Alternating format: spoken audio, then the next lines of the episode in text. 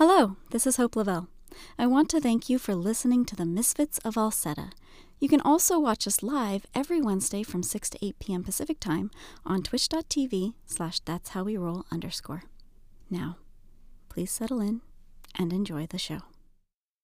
Hello, everyone. Welcome to the That's How We Roll channel. Tonight, Misfits of Alseta, Chapter two. Um, this is a D and D five E game, and all the lovely players before you are playing level nine characters? Correct. Yes. um, but before we get to know everybody, we're over to Lee with an announcement that I hope he's ready for. Yeah. Okay. I've been ready okay. for like two minutes. Really? Why? Actually, more like Hi. fifteen seconds. All right. So, any whoozle.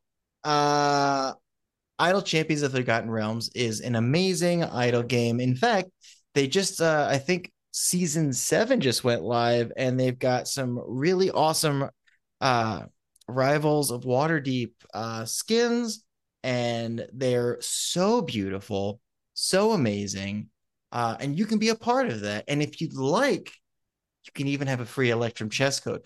All you have to type in is Gent Sag Hoodies, and you can get a free chess code. Once again, that's Gent Sag Hoodies. That's my favorite. Free chess code. Anyway, also, uh, I'm Lee Goldberg. I am a pancake artist, and I also play as David, the Circle of Stars Druid in this, I don't know, professional program. um and I just am really excited to be back and uh figure out where we go next. April, you're number two. I'm number two. Uh hi, I got distracted. um I was reading my character sheet. It's been a while. I'm April. You can find me ever as April Raygun. uh I play Nira, the little purple kobold bard. That's me. Everything fine now. The danger is over. For now. Hey, everybody. My name is Jacob Plink. You've been walking Jacob all over the internets. I use him pronouns. And uh, as per usual, I'll be playing Kotatar. He's also he, him. And uh, he's a wonderful uh, Gisari Horizon Walker Ranger. And, uh, oh, oh no, oh no. Hold on. Hold, hold on. Hold on. Let me just be a little louder for you. Yeah. Okay, good. Hi, everyone. Hi, it's me again. um, and uh, yeah, Kotatar here. Let's do some Limbo shit. Hey, and see that. Um, I'm hey. Daniel Denova. Uh, oh my god. Uh, you can find me uh, on socials. Uh, I do voice acting, illustration for a job, and I do this for absolute fun. It's fantastic because all these wonderful people that I get to play with. I play San'laeon. I play uh, the Dhampir Rogue Barbarian, and I'm very happy that we were able to help out Kotatar fix his realm. Yes, and uh, next is me, Dani Gage. Hi, uh, I'm on the internet as Bitterthorn, and I play Silva, the whoa, Fire Genasi Warlock of this party. Jesus, every damn time I gotta think Nailed about it. it. Uh, she's great. She's a lot of fun. Obviously, so memorable. and, she's uh, great. She's great. Wait till you see what she's casting tonight. Wonder what it's gonna be. Some devious stares in my direction. Your spell. It's redacted. Uh, hello, everybody. Welcome to our little game and our chuckle fucks. Um, I'm Damien. He, him pronouns. I'm playing Reginald Bellagamba, fighter slash paladin. Wow, things change. And I'll quickly do Indigenous acknowledgements. Um, I'm beginning today by acknowledging the Wurundjeri people of the Kulin Nation, traditional custodians of the land on which I am playing from, and pay my respects to the elders past and present. We have Daniel from the land of Aotearoa, land of the Maori people. And from North America, we have people from the Fernandino, Tataviam, Hohokam, Tumakua, Creek, and Cherokee. Pay our respects to all Indigenous peoples all over the world. Um, I will also just quickly add that we do have a Ko-fi coming. I have been a bit slack. I just need to finalize it, and we have exciting goals, and hopefully you will join us and support all these wonderful players here so we can do fun stuff. And we love you all. Hope! And I am Hope Lavelle, your dungeon master for the evening. You can follow me on the socials at the Hope Lavelle to keep up with all the stuff I'm doing, because sometimes I do stuff. Um, but before we get started, I thought we could roll into twenty twenty-four with a joke, because I got this new book full of jokes. Okay, here's my favorite one. Some of you may have heard this, but it makes me laugh every time. Okay, so don't spoil it. Okay, where does the Dark Lord keep his evil armies? In his evil sleeveys! Oh, God! Uh, it was a joy having Duval be a part of this cast. And we... Hey, Jacob. Hey, Duval. Duval, do you get it? Because of sleeves. Sleeves. Arms so and arms. I had a lot of fun, you guys. You um, so we have a sudden announcement. Um, I, this is my last episode. Um, Limbo is going to burn to the ground. By your hand. By my hand. Which, see, now your aunt can do two meteor swarms. I can do seven. And with all of that said, let's roll our intro and get started. Hope. So...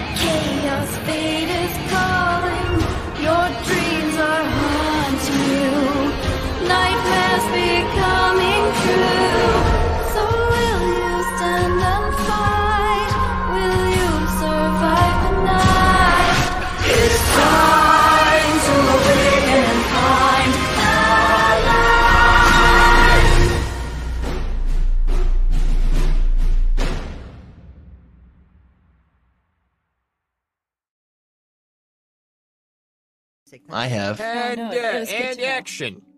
Action. Okay, a recap. So, our adventurers have been through a lot lately. And in the midst of all the chaos of Limbo, they defeated a Chaos Phoenix, helped two gods defeat a Chaos Phoenix, um, fought air elemental gods to help things with nightmares, and there's been lots of nightmares and things have been happening, and that's a great recap. So it's time for the Misfits to have a little bit of a break to recoup. They have decided to make Limbo their home base of operations, somewhere they can go to or be uh, to regroup and make plans and just find safe haven. It's been about a month now since all the chaos with the Chaos Phoenix. Limbo is, or I should say Shra'kt'lor and the floating city, and the Githzerai home world is being rebuilt uh, quite quickly, quite efficiently, and things are slowly starting to turn back to normal, which, you know, for the chaos of Limbo may not be super normal, but normal for the Githzerai. Um, in that month, a lot of things have happened. The Misfits have each settled down with their own little home, a nice little place to stay, a little abode, and we're going to get to learn about them as we go around in a circle around the table and learn a little bit about what everyone's been up to. And we're gonna start tonight. Who's gonna be the lucky one? Nira, what does your little abode look like as you begin to leave your house and head to meet up with everyone else? Sorry, the music was just so perfect. I just expected like an over, like in my head, I just pictured Nira walking down a walkway with like a British overtone. You see the little cottage and a little, yeah. um, I can't do that long enough to do that joke, but that'd be really funny. Um, so Nira's house, uh, so Nira is from the mountains in a cave. So her house is kind of built into a hill that wasn't there before. Um, so think a hundred percent Shire Hobbit, like a, a big door in the middle of the side of the a mountain wall, or just like a hill wall, and inside has just stuff everywhere. Um, think of an episode of Hoarders with a fantasy twist. So um, um in my head, like, have you seen Howl's Moving Castle? You know his bedroom? Yeah. That just stuff on Lots the wall. Lots of shiny. Just shoved. Just shiny things, things she's collected. Things that if anyone walked in, probably like, where did you get my, why do you have my forks? Um, it's just things she's randomly collecting from everywhere. Um, there's like paper strewn about the floor. It's a mess, but it's very, it's a clean mess. Everything's precipitated. Nothing is bad, but she walks out and papers fly about her. Um, And one thing I'll let you all know about is in her house, it, she has all these little rooms, and every room has a little tunnel. And she has little tunnels into everyone else's homes where she could just pop up and say hello. And maybe find something for her walls. I love it. Um, David, you also yes. have been called to this meeting, and you are leaving your abode. What does it look like? So, um, David's bedroom, it's very cozy. Um, there's not a lot there. It's pretty sparse. Um, there's just a bed in the middle. Not in the middle, middle, but like in the middle of the room, up against the wall, there's a bed. And then there's just shelves of his library, which is not extensive. Uh, there's maybe a dozen and a half books, uh, and what while they aren't a ton of them, they are all very well worn and read. Uh, a lot of love has gone into just reading and reading through them and reading them again. Um, and then in um, kind of its own space on one of the shelves, but separated uh, almost like purposefully and disdainfully, is the book that he got from the library. Uh, about prophecy stuff, uh, and it is, unlike the other books, untouched and unopened. Um, outside of his bedroom, there is a really well put together kitchen with just a spice rack going up the side that has every uh, mundane and exotic spice you could think of. Um, a almost like a French press coffee. I mean, it, like. Being able to kind of create these things out of Limbo and having a really good grasp of Limbo now, it's just like this perfect kitchen to make anything. And you can tell that there's some uh, some very Limbo specific foods that he has been uh, practicing to try to, you know, acclimate well. And he has tested these food items by making food for Kotatar and Makiak whenever they try it. Uh, how successful he has been, I don't know. But uh, in one other room, there is uh, this hole in the ground that looks as if it is spillover from Nira's house in the room. And that is Nira's bedroom, because she pops in so often that David is pretty convinced they're roommates. Uh, so she has her own room in the house. Aww. And he heads on over to the meeting place. Next, we pan over to Silva's abode. Silva, what do we see as you begin to leave your abode? Oh, I step out, um, just running my hand through my hair as I kind of like ruffle like what's obviously some towel dried hair. I clearly just took like some sort of shower um or bath, and close the door behind me. Um it's pretty standard. It kind of looks like it's just straight out of the Sears catalog, you know, very uh just home to order.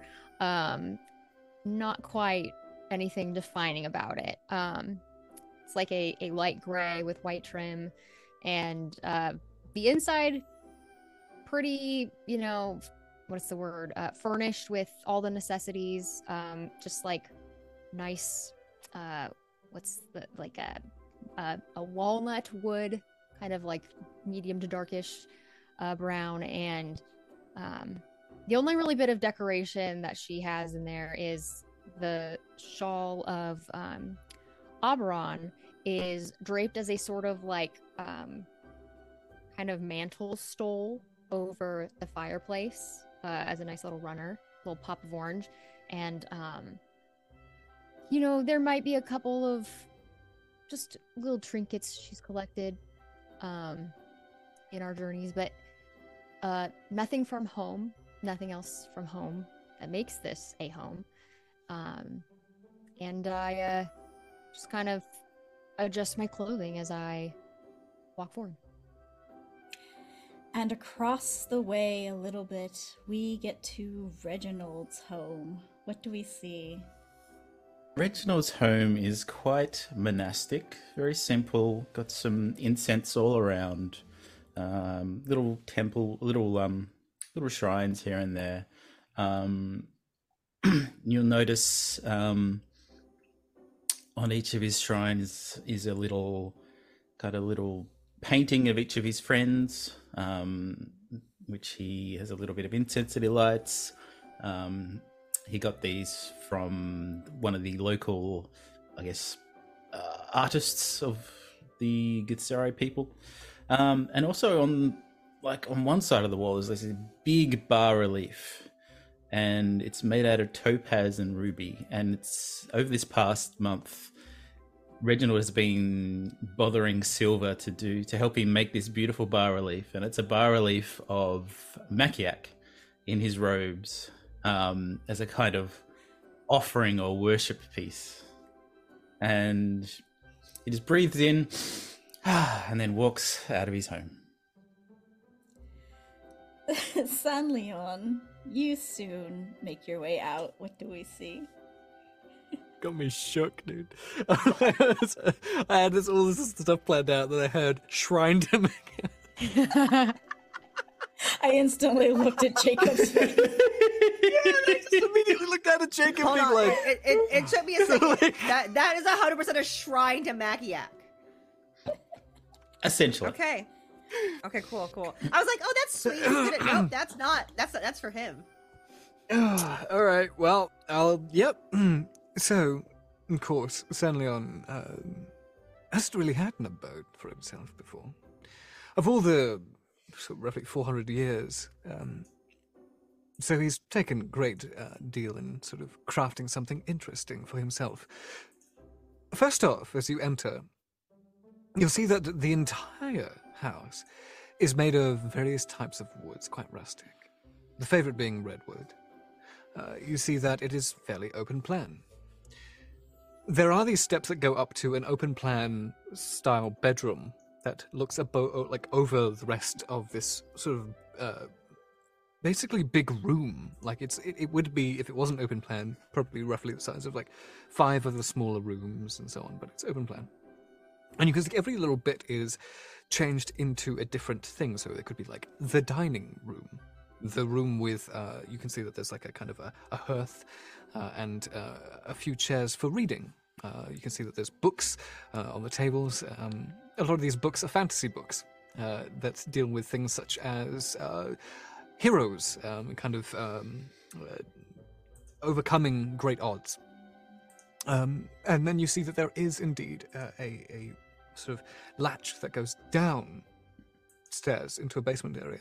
If you were to go down there, well, you'd say it's a training area. it's just, just, it's just training area. You see that there is a sand pit, and you can see that there's various different types of um, uh, kind of pell. So, of course, as you know, a pell is basically just something you strike with a sword uh, to kind of train with. You can see there's pels, there's punching bags, um, there's a few walls you can climb up and down. Um, you can see that um, also there is a small kind of... Um, uh, libations area, uh, sort of near that as well, so that there is just, you know, if you need water, if you need some kind of juice or like a, a quick pick-me-up snack, it's there. But otherwise, yes. Um, over the walls, uh, on the in the open plan area, you can see that there's various like um, small weapons, daggers. Um, you can see that there is paintings here and there. Um, you can see that San'laeon has been trying to paint. Uh, trying being the operative word. If you walk in, there's an Etzel, and it looks kind of like not trying to be stick figures, but it is. Um, of of some of the uh, exploits that we've been doing, you can see that there's like a, kind of like a painting of like. Um, Uh, us fighting what looks like a giant chicken, um, uh, and you can tell what everyone is except because uh, accentuates certain things. So, like the small thing is purple. Oh, that's Nira. Uh, that one um, has is that a bow and arrow? No, maybe that's just a D with a lo- no. That's a bow and arrow, and that one has a flame thingy that's going around it, which has been crossed out by paint. And now you can see there's like these little like um, really basic like five-year-old drawing of star stars around this one figure. Oh, of course, that's that's David. And uh, with uh, one of them is just marginally bigger than the rest of them, uh, with what looks like a clown mask. No, that's not a clown mask. That's some sort of jester's mask. I'm not sure. And no, that's Reginald. Um... Obviously, the painting didn't do the mask justice. And then San'laeon is um, just there, like, like as a basic stick figure with two swords, as he walks out. And finally, Kotatar. These homes are very close to each other. They all share a common courtyard, with a little water feature and some magical uh, displays that come out of them, a very Limbo-esque uh, aura. Do you create a little abode here, or do you just stay at your abode in Shra'kt'lor? Uh, I still, I just stay at my uh, my abode in, in Shra'kt'lor. Um, but I think, given that, I think he's maybe finally getting used to the the lack of noise, the mm. the lack of consistent clattering, and um, Reginald asking a r- really weird question uh, to Makiak. Um, oh, what color is this thing? Um, and why does that even matter? Um, and uh, he, uh, as he's sort of like heading downstairs, um, He uh, looks down at the steps and then places uh, two hands on the ground and then uh, pops up into a handstand, and handstand walks down the steps and then back bends at the end and like pops up. Kind of sighs uh, and looks around at the empty. Uh, And uh, sees uh, right above the the right, actually to the left, I think, of the door, um, uh, the newest upgrade to his abode, a very familiar poem, mm. and looks at it for probably longer than uh, than he'll ever admit, um, and. Runs to the kitchen, grabs this large carafe of freshly steeped tea, uh, and um, as he walks out, he kisses his hand, presses it on the palm, and walks out the door. As you walk out the door, you hear, "You're in such a rush. Are you going to wait for me?" Kind of spins around. I actually thought that was the one that was late.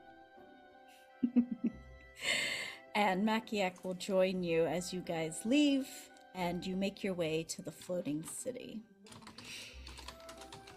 Everyone makes your way, so everyone else is in the floating city. The floating city is still being reassembled, rebuilt.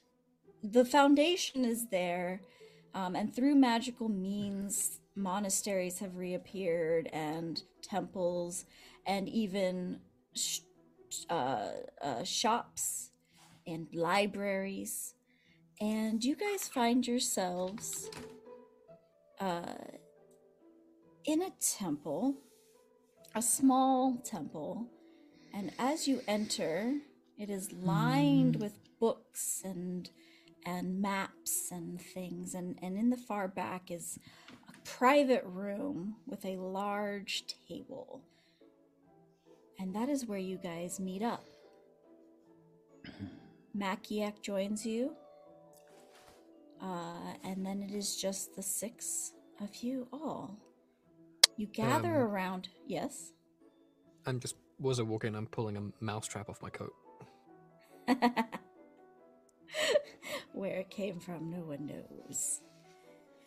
Um, you guys meet up and find your place around this table. And a month has gone by and much has happened. And today you find yourselves meeting to discuss your next plans. And as you do so, you find your seats, you look warmly at everyone, and in just the moment before you all speak with each other, David. Yes. What is, what was the main thing that David focused on over the past month of being here at Limbo? Well, uh, walking up to the chair, David has um, like a sleeveless, uh, almost like a duster jacket sort of thing. Like it's got like a, kind of a, a, like a collar that kind of comes up a little, and it's just silver lined, and all the pattern work on it is just like celestial and stars and things like that, and it almost looks like it in itself. It's not really, but just the patterns and colors look like it's moving. Um, and David, when he kind of presented the idea of staying in Limbo, he found himself uh, going to the Anarchs and kind of asking them to, in a kind of part train with them, but also he wanted to see if he could use, you know, because he's not the strongest, but in Limbo he's becoming really um, adept in using it. So he's actually working with the Anarchs to sort of sculpt with Limbo, uh, you know, repairing walls, fixing, so he's been like helping kind of in that sense to rebuild actual like buildings and things like that. And he's been doing that with like the Anarchs that are kind of that at the, you know, they've been like holding the everything together with their abilities and things like that. And now they're kind of helping kind of focus that uh, to rebuild. And probably a week or two into that process, um, as he's sort of had like kind of been able to just be in touch with that more, he actually goes and um, calls upon uh, Kotatar, Nira, and Makiak to have a discussion. Where does this take place? Um... Probably in the courtyard, just cause like he's like out there kind of like gazing at the stars, and he just kind of comes and asks them to like join him briefly. So we go back then uh, a week or two into the month. Kotatar, Makiak, David, and you said Nira? Mm-hmm. You all have found yourselves in the courtyard as per David's request. Uh, I think he starts by going to Nira and saying, when when we finished our battle and you talked about me sounding like someone else, or and, and and wondering if another voice, if there was someone else in there. I I don't like how I responded to you. Um, I was very dismissive of the idea, and and you didn't deserve that. And I think it came from the fact that I've spent, ever since I got the abilities that I, I, I didn't train to be a druid. I didn't train to adventure. It just happened to me. And I've felt that I haven't been in control of any of what's happened since. And, and so the idea that there's another entity, um, it scared me so much that I I treated you, the one person I would never want to treat, in a way that was just unforgivable. Um, I just want to start by saying I'm sorry. It's okay. Uh, th- there was a lot going on, and I it's don't a lot know to say that you're not you. Yeah. And whether that is or isn't the case, uh, Kotatar, Makiak, I... I can feel limbo and something else coursing in my blood. I, inside. I, I came here... and I hated it, and I didn't understand anything. And now, and as like I, I like lift my hands, like just like some like stones kind of like come up from the ground and like spiral around, and they form into um, a cup. And I'm just like, that's not hard. I did. I barely thought about wanting a cup. Does this make sense to any of you? Uh, um, uh, may I? And I'm going to pop off Detect Thoughts to hear if anything during that conversation his brain changed or if he still sounded like static.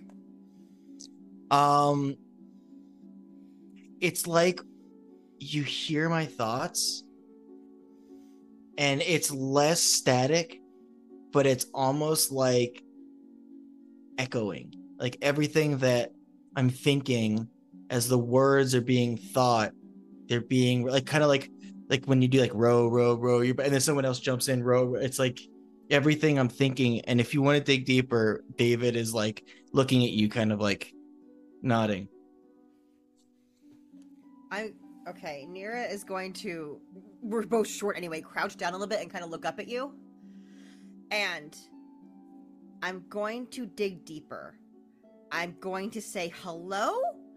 But here is where I need to point something out. In the, the description of Detect Thoughts, questions verbally directed at a target creature naturally shape the course. I'm trying to target whatever is inside of David and not David. I'm trying to target the echo. Hope so if you'll allow. The echo into thought. Into. May I take you... the scene? So you. You... Can save on this. Right, I don't save. I, I am okay. Letting you in. Okay. Um, you close your eyes and everything is black. You are just standing. It's like you've been transported into just uh-huh. a, a, a blackness. And I step into frame. David steps into frame and is like, hi. And then out from him, so many Davids start to spiral around you. And they all say hi. Like, you you can't count. It's like infinite Davids. Uh, using Detect Thoughts, I'm going to try to pinpoint the echo. And it's if there's if it's different, if it sounds different, if its mental wavelength sounds different than mental wavelengths around me. It doesn't.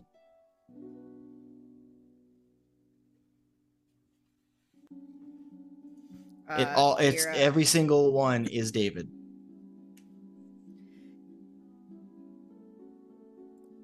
I'm gonna try to Nira, do what something. Do you see? Uh, well, this is what I'm going to try to do. I'm going to message Kotatar. I need your help. I know you could, I think, I you've done this. I think you can hear things or see things. You could do this, right? He wordlessly puts a hand on on both your shoulders and also casts Detect Thoughts. So I'm going to try to pull Kotatar with the magic of Limbo to where we are. I'll even go further and say, uh, Makiak looks at you, David, and asks non-verbally for permission to do so as well. And so, since Nira's still in there, she'll like physic, she'll like see every David go, yeah, come on in. Okay, so all and three, it's all in unison. All three of perception us are check? Now. What's are that? They all in unison? Perception check. Uh, give it a give like it more of an investigation. Off. Okay.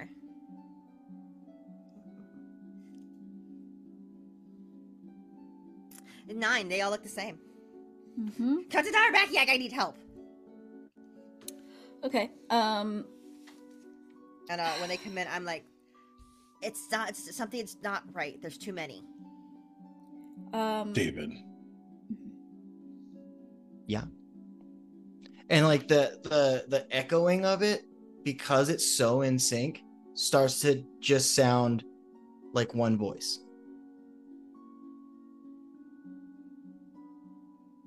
Something that we've talked about before is when I'm on the prime material, I feel different. I feel like I'm a half a step slower. Like I lost something.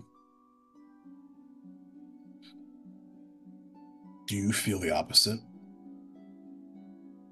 Do you, you know, feel I, like you've gained something? You know, I... I also felt when I was on the prime material plane, not a step slower because it's all I knew, but yeah, I gained a step, I feel like, since I've been here. During this hmm. time, Nira has pulled out an instrument and is absentmindedly playing it. Uh, I'm working towards enthralling performance. Okay, and what does that do? Uh, it charms a creature. Of your choice, so, or just uh, one? Uh, five creatures of my choice that have watched and listened to you perform for one minute. They can okay. make a wisdom saving throw, and if not, they're charmed for me for an hour. Or tail and takes damage. Okay. Uh, so you begin to do that. Uh, Makiak looks at you, David, and just says, when you needed protection, Limbo answered. Limbo took you in and saved you, and in return, you accepted Limbo into yourself. This does not happen lightly. There is something within you that was made for Limbo. Something I cannot even see.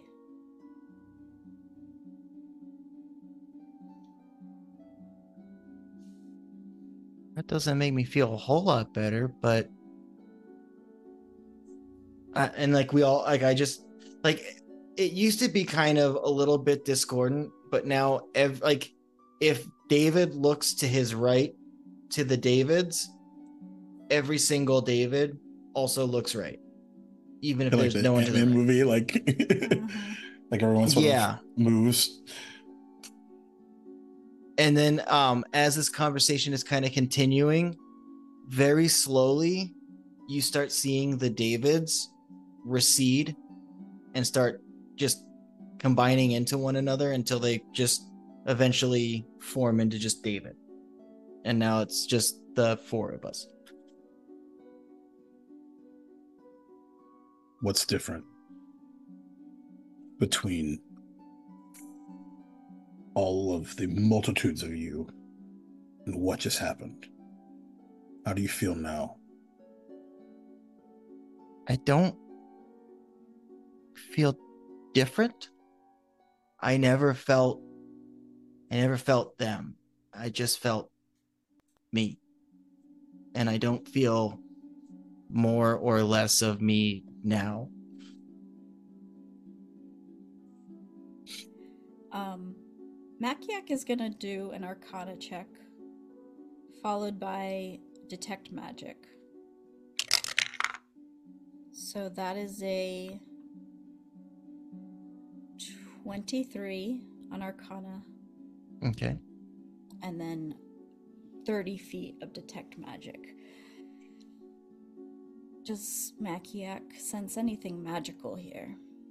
Um, I mean, is Limbo in and of itself, would it ping as magical or its own yes, thing? Yes, but this Arcana is more geared towards an entity.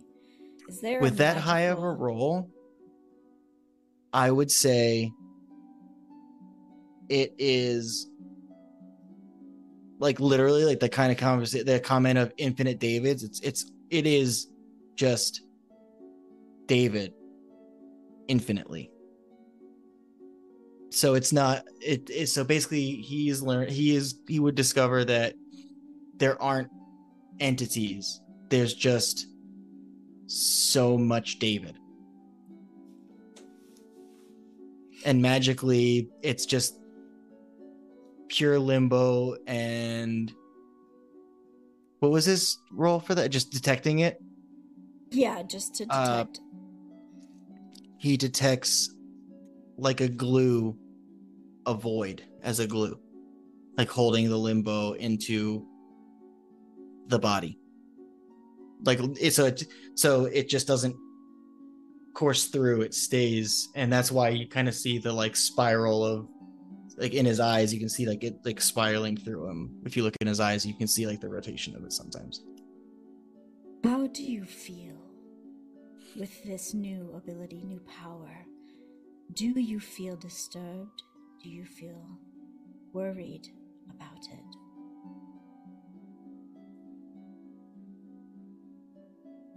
I I never felt disturbed or worried about it until I saw the worry in Nira when it happened. And the prophesizing was maybe a little worrisome, but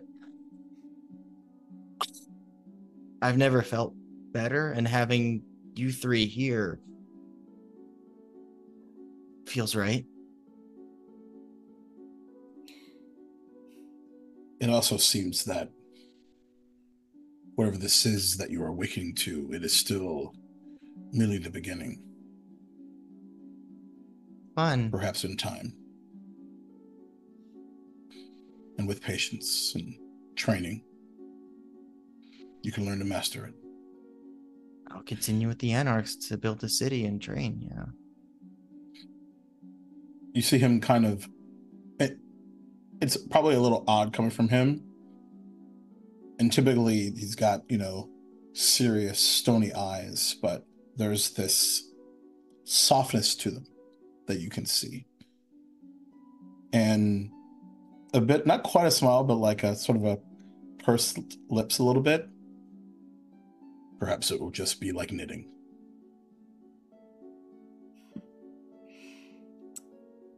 Is there...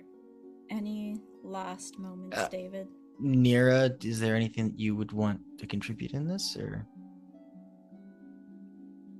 I guess no. I guess Nira, David would kind of look to Nira though, and just be like, "How do you feel?" Well, just nods like, "If you feel okay, it's fine," uh, but she's not okay with it. Um, give. Give me a deception check, Nira, if you want to hide that fact that you are not yes, fine I with it. Yes, I would like to do that. My passive insight is nineteen. Ooh, okay. That was so a is natural mine. one. Oh, yeah. She can't hide it.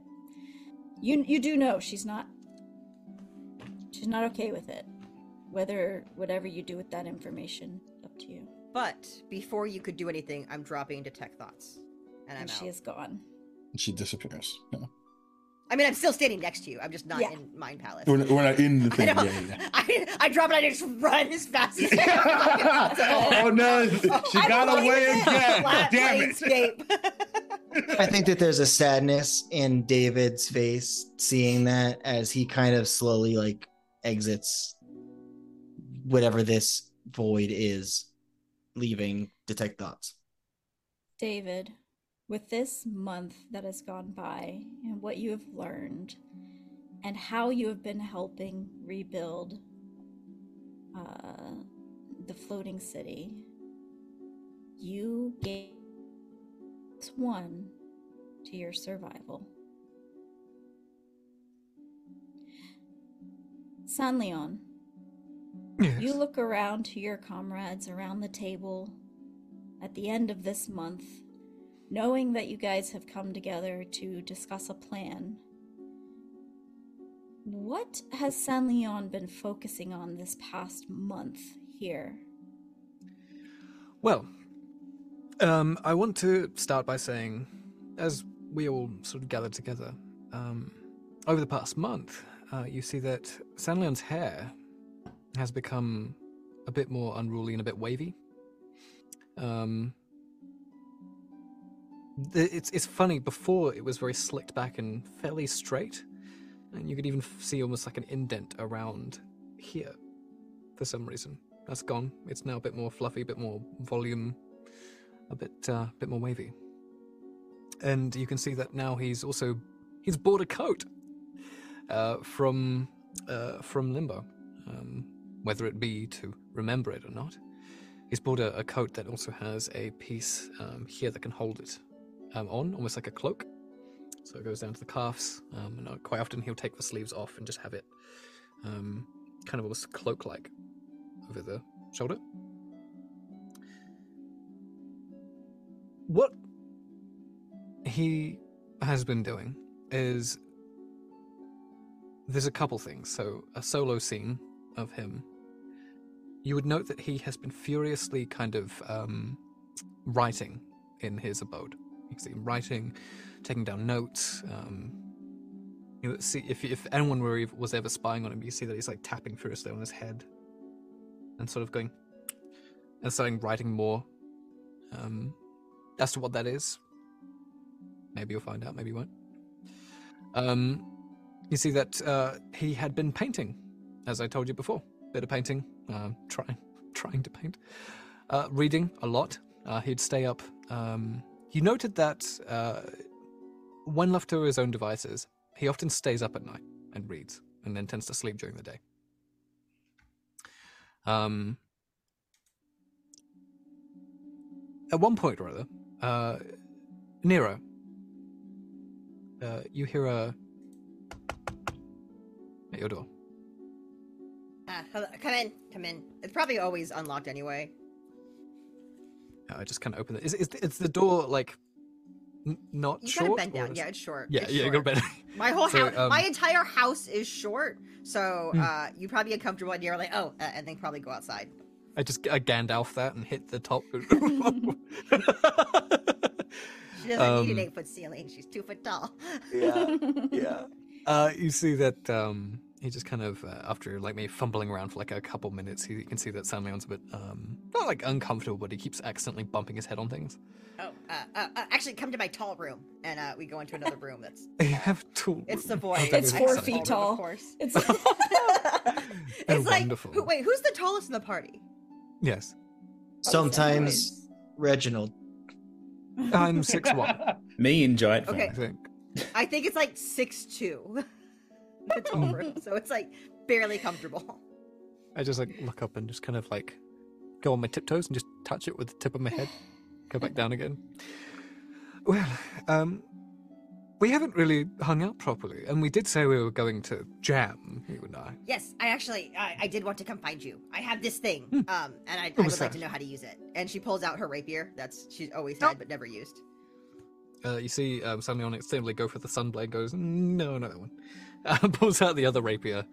Uh, the, oh, I, um, but, I mean, we can one. talk if whatever, uh, I just, I just, I was gonna find you so we could do this, because I need to learn how to, and she just, like, flails it around. That, um, you're going to damage your house. Um, I would suggest, if we want to do this, we come to my training abode. I have a training uh, station uh, in my house. But... That's, that's probably uh, better. Would you like to jam first? Or would you like oh, uh, to train first? Uh, I'm always ready. Always ready? I love it. Oh, where was the one? Um, you see him pull out this kind of... Uh, it's, it's a strange um, lute, maybe a lyre. And you can see that the patterns on this thing uh, is kind of, you see like the, the washing of waves. Um, kind of like almost like an ocean sea spray uh, that's been carved into the wood. Um, and you can see that um, there are certain, uh, where the tuning uh, sort of like um, pieces are, you can see that they're, they've kind of been adorned with shells and various kind of sea-like pieces um, on the strings. Are strange looking. They're, they're, there's most certainly strings on this lyre, but it's almost like they've been uh, interwoven with um, bits of almost like dried seaweed twisted into it. He goes, well, what do you want to play? I see. Uh, what what what do you know? Oh, you sing? Okay, what's what's your favorite song? Ooh, oh, that's a hard one. Uh, and and you see San just kind of like for a for a, he just kind of ponders for a minute and goes, ah, well, my friend used to sing this song all the time. And um, I think I'll give it a go. And you see that he kind of starts like um, making sure that's like this thing hasn't been tuned in a while, and just kind of tunes it. Um, goes, I will play it nowhere near as good as he did, but let's give it a go. It's um, it's a apparently a water genasi uh, piece. Ooh, is that where you got your uh, instrument from? Uh, um, yes. Yes, I would say I I, uh, I got it from my friend. Yes, and you Tilt can see that he's. You can see like I'll put yeah. She puts a pin in that for later. Okay, uh, what, what's the song? Well, the song is um, it's called uh, Sea Spray, um, and it's uh, apparently a homage to the joining of uh, the land and sea. So it's. Um, The tonal of it is basically where worlds join. Um, that's how I explained it. That's that's beautiful. That's beautiful. April's taking notes. Remember this later. I can't talk and write at the same time. One thing that uh, he used to do, which was quite amazing, was he would use illusionary magic to um, put the, you know, he'd play in the tavern, and he would see that. Everything just became the ocean, lapping up onto people's like legs, and you could smell the uh, the sea um, and sort of the, the beach. It was it was phenomenal. That sounds I can't beautiful. do that. I can't make things look like things anymore. I kind of lost that that in the first place we went. The, the cards. Oh mm. man, they're probably still alive down there. Oh. Hey. Uh, but uh, uh, but um. oh. uh, I can make things smell, and I prestidigitate sea smell. You see San'laeon just, like, is almost, like, paralyzed for a, a good five seconds. And you see him shake his head um, and go, all right, uh, shall we play? we, can, uh, we should play the song. Yes. I guess we do performance checks. I, I was going to allow it to just... Oh, just jam? Okay. Uh... If it's no just one, based no off roleplay, San'laeon is rusty, but it's there. You know, he he can play. It's just a bit stiff. Mm-hmm. uh, I oh, did well, roll for rolled. it. I I got a natural twenty for a thirty-three. Wow. Um, I don't. Nira doesn't know the song, but I think she picks it up real quick. Um. Yeah. So San, I did roll for it just for funsies, and I rolled a two on the dice. Oh no. For a six, um, it's not. It's not good. Uh, you like he can. So he can play it. He he can play the bars, but it just sounds sad. I think uh, if you'll allow me, Hope, with my thirty-three, uh, you start playing it, and Nira just kind of starts to get it because of her her knowledge of music. Mm. And as you're playing, Nira, not. hard, but you'll feel like a little gust and your finger will change. She's trying to help you play the song better in her own little way. The corner of San'laeon's mouth just kind of curls upwards in a in a half smile and goes, and just continues to. Um, he sings. Um, it's how I don't know if this would catch you off guard or not. Uh, it's meant to be a happy song, but it sounds mournful. And then, and then halfway through, um, you see that her um, sound just kind of st- sort of stilts and kind of catches on himself and goes, um, I, I, uh, uh, you haven't seen him like this before. And he's very flustered uh, and just kind of, I, I'm, um, if it would be all right, I think maybe we can continue on a bit later. Are you, uh, are you, do you want to talk? Do you want to talk about it? Sure, why not? Um, uh, and you well, see. Do you, would you like a cup of tea? I know that uh, David and Kotatar do this before someone talks to them. I feel like I'm supposed to. I would love a cup of tea, yes. Uh, Nira brings out, uh, goes to the kitchen, throws a bunch of stuff on a tray, uh, mismatched cups. One of them is for sure one of your cups, um, and brings out tea and snacks. You color-coded that cup, didn't you? Uh, I have a cup for everyone. That's fantastic. Well, you chose the right colors. That's my favorite. Ha! Ha! Uh, what tea is this? I mean, takes a sip. Ah, oh, a classic. Bold. Good tea. Right. Um, I haven't told anyone this. Um... But I've been around you all for a while, and I just... Uh, I feel feelings welling up inside me that I haven't felt for a while. I think it best... I can talk about my friend, but I might leave out bits for later, if that's all right. It's hard to talk about it all at once. Whatever you're comfortable with. Thank you. My friend, um... Petrichord was their name. They were essentially a, a roaming bard. I made friends with them back when I was, let's say, living at home. And I would sneak off to various towns and villages, and one night I met him playing one of his pieces. The funny thing was is that I... aspired music as well, so I listened, and after that I talked to him, um, and we we hit it off quite well. He he was about as uh, he was about as egotistical as I was at the time. Let's put it that way. Believe it or not, I've mellowed out quite a lot over the last four hundred years. uh, you hear Nira going, "What?" Oh, I know. I'm I'm painfully self-aware, Nira. Painfully so. But we hit it off, and we would play, and he would teach me to play. And I thanked him for it, and... Well, he was uh, um, an amazing mentor over the next ten years. Um, we became fast friends. Um, in, in fact, you see the doublet I'm wearing under, and he just kind of goes, "Why am I still wearing this coat? Hold on." Takes the coat off. This doublet, you've probably seen me quite protective of it. Um, that was his doublet, actually. So I wear it as a uh, to remember him by. Um, when I left uh, to seek greener pastures. Leave it at that in terms of what I talk about in that regard. I went to go past the village that he was from,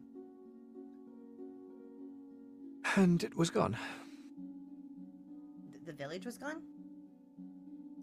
Razed, burned. I'm I'm so sorry. Well,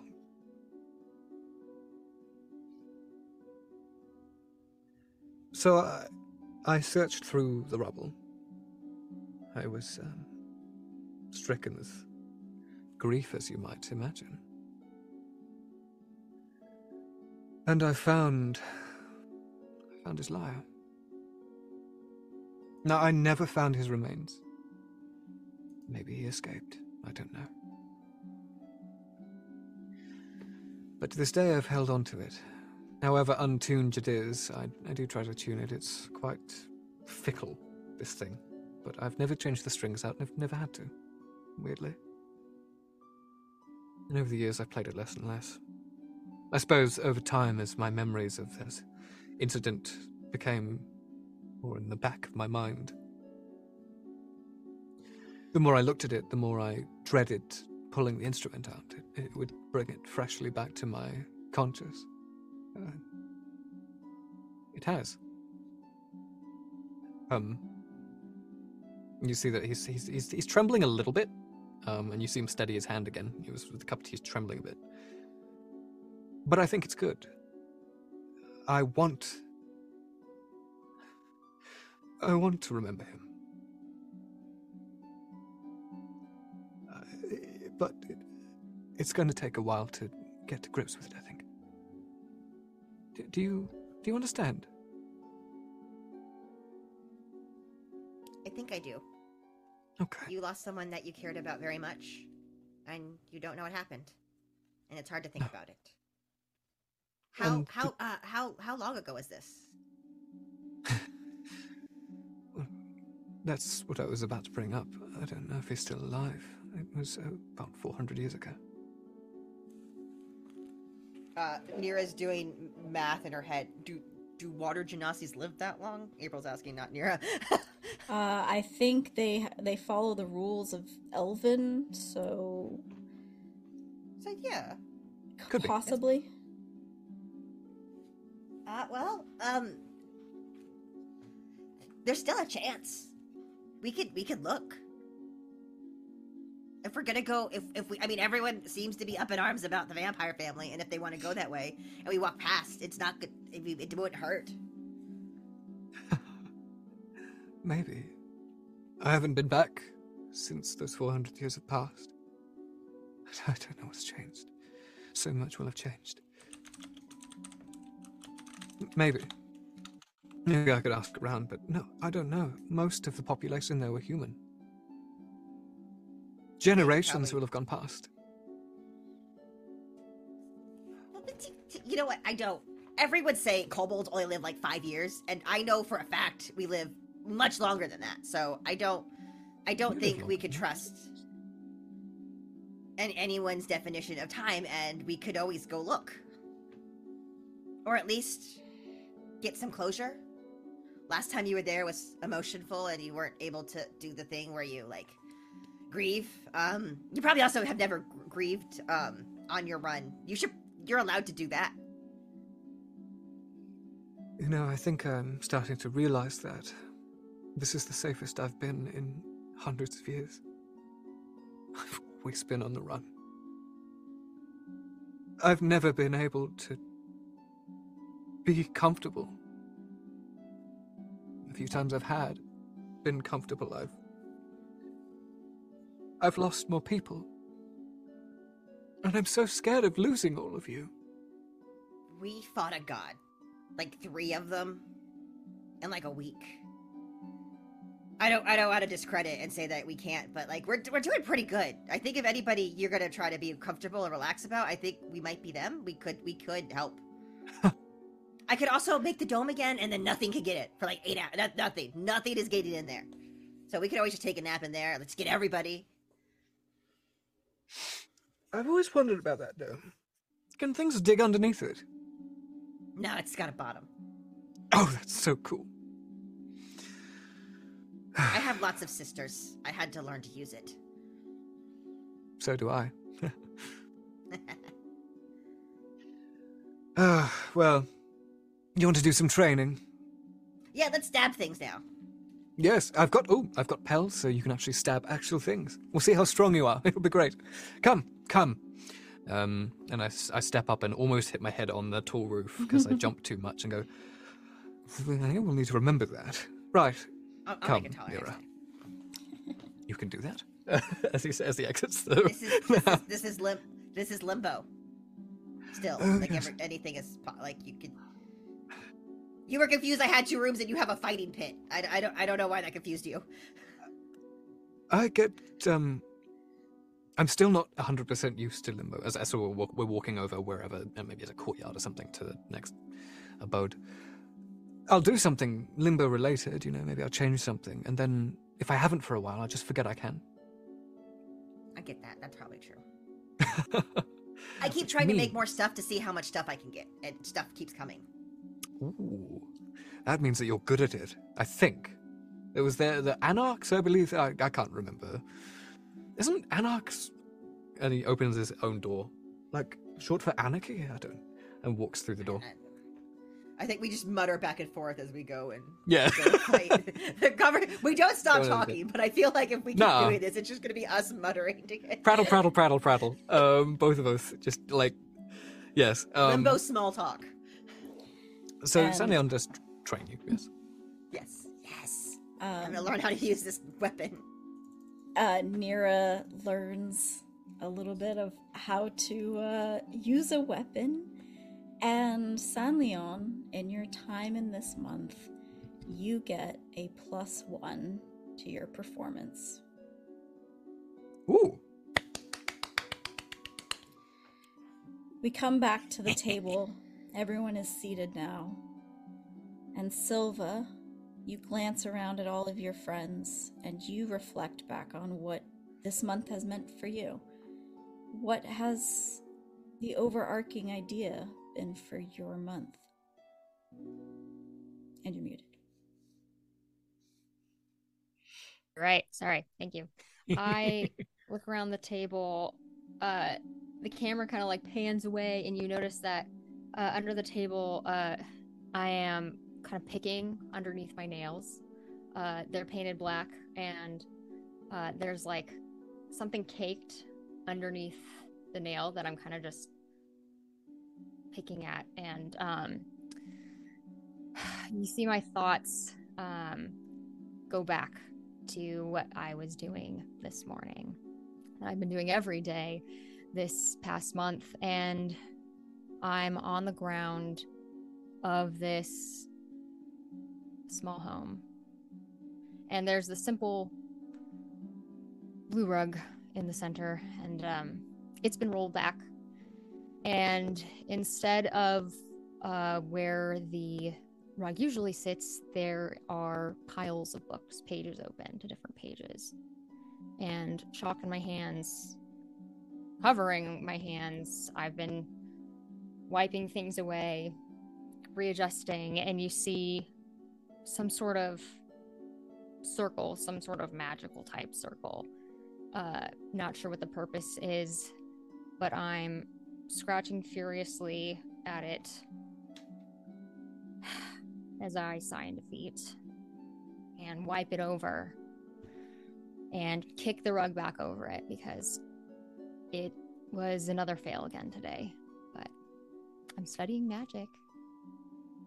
I'm trying to learn. I'm trying to figure out how to channel whatever this stuff is in me, this ability I've been given. It's not how Nira describes it. It's not how David describes it. It's not working. And we come back to me at the table as I dust off the last bits of grime under my nail. And I look around the table, waiting for the meeting to begin. Silva, in your month of being private about what you do and in your own time, hiding that this is something you're working on, you gain a plus one to your arcana. Okay, sweet. Reginald, you find a seat probably closer to the front of the table at the top, and uh, as you take your seat, what has this past month been for you? Okay, so Reginald, this past month has been apart from the things already described, has been around Makiak a lot, has been trying to learn as much techniques as possible, and probably getting under his skin a little bit with the amount of questions he gives him and how often he is at his doorstep. So in the times when Makiak says he's busy, um, Reginald would have been uh, sword training, I think, with San'laeon, uh, trying out new techniques and the such. And also, as mentioned, he would have been setting his house up and working with Silva to create this beautiful bas-relief of his master. So we go back to a scene where Silva is at Reginald's house, and he is he's invited Silva into his abode, and he begins by saying, well, as the camera pans to this bas-relief that is rubies and and topaz, it is bright bright colors, very bright. And he welcomes Silva in and says, "Oh, Silva, what do you think? Is it bright enough? Do you think?" I think it's bright enough. I just, I are you sure Kotatar is going to be okay with you having a, a uh, whatever this is? This uh, is to, this is to remind me. To... This is to remind me of my master. I, I know, but it comes off more like you're kind of like crushing on him. Crushing on him? Oh no, no, no, no. He's purely my teacher. Okay, well, I mean, yeah, I just just make sure Kotatar knows that if he sees this. Yes, I haven't talked to him much this month. Um, oh, listen, there's a bit of a scratch there. Let me get that. Let me get that. Um, yeah, would, yeah. Would you maybe, like it? Would... Uh, maybe like uh, less candles here. I don't know. It gives off like a vibe. Mm. Mm. I think just having it is, you know, enough, probably. Yes, maybe twenty-seven candles is a bit too much. Yeah, yeah, maybe like narrow it down to like one. mm, yes, I'll take, I'll take them. I'll take them. Yeah, they're pretty though. I mean, you can like yeah, for decoration. Beautiful, yeah, absolutely gorgeous. Just, just not right here. Um, would you like some? I believe this is called orange juice. Would you like some? Uh, sure. Sure. I met this. You've ama- never had orange juice before? Well, I've had juice, but I don't think I've had something this bright. I guarantee you you've had orange juice before. You've had a, really? You've had to have orange juice before. Really? It's it definitely at your parents' table. I thought that was grapefruit juice, but okay. Um, I met this charming Githzerai lady named mm-hmm. Shamarath, and I don't know where the hell she got orange juices for, or oranges for that matter, but... Um, uh, I don't know, maybe an orange tree. In Limbo? Hmm. Wonders never cease. I have no idea how the fauna of this place or the flora. I don't know what's it. What's it called? Fruit? Eh. Um, yeah. Yeah, I don't know where oranges grow better, but I, I'm guessing that's where it's from. Yeah. Anyway, um, aside from obvious reasons, the reason I invite you today is I, I just want to have a little chat. I mean, I. I was just thinking about when we started this adventure. Why, why did you come with me? Was it just to make sure I didn't stumble into a big hole? Are you going to be offended if I say yes? No, no, I'm not. I was really not, not my best self back then. Yeah, I was mostly going to make sure that you didn't die. I thought as, I thought as much. I'm trying to change. I'm trying with my master's no, I, I think you're doing a lot my better. master's I teaching. Think... I'm trying to Yeah. I'm trying to move forward and not be such a ninny. Well, then drink up your orange juice, cuz people that aren't ninnies have to go big and strong. Cheers to that. Cheers to that. Um Do you regret coming with me? I mean, I don't really know what else I would have done. Well, the reason I say is I, I don't I don't want you to stay around just just to protect me. I just feel like you need to protect me. Do you do you feel like you have a purpose here, a reason to be here, aside from me? I mean, I love your company. I want I want to be around you, my dear friend, for as long as possible, but don't feel an obligation, please. I mean, I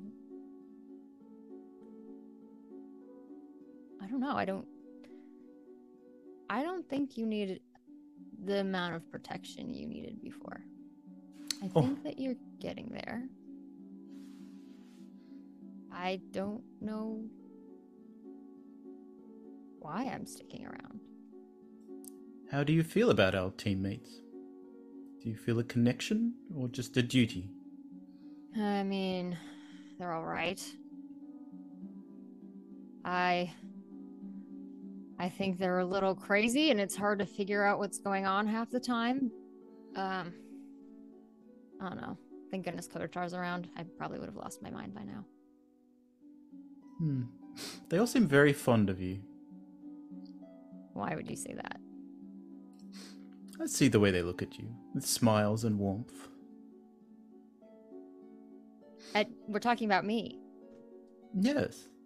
Especially San'laeon. I mean... You can tell that he... Oh, that's because he cheats every time we race. But that's his way of showing affection. And his little quips, that means he loves you all the more.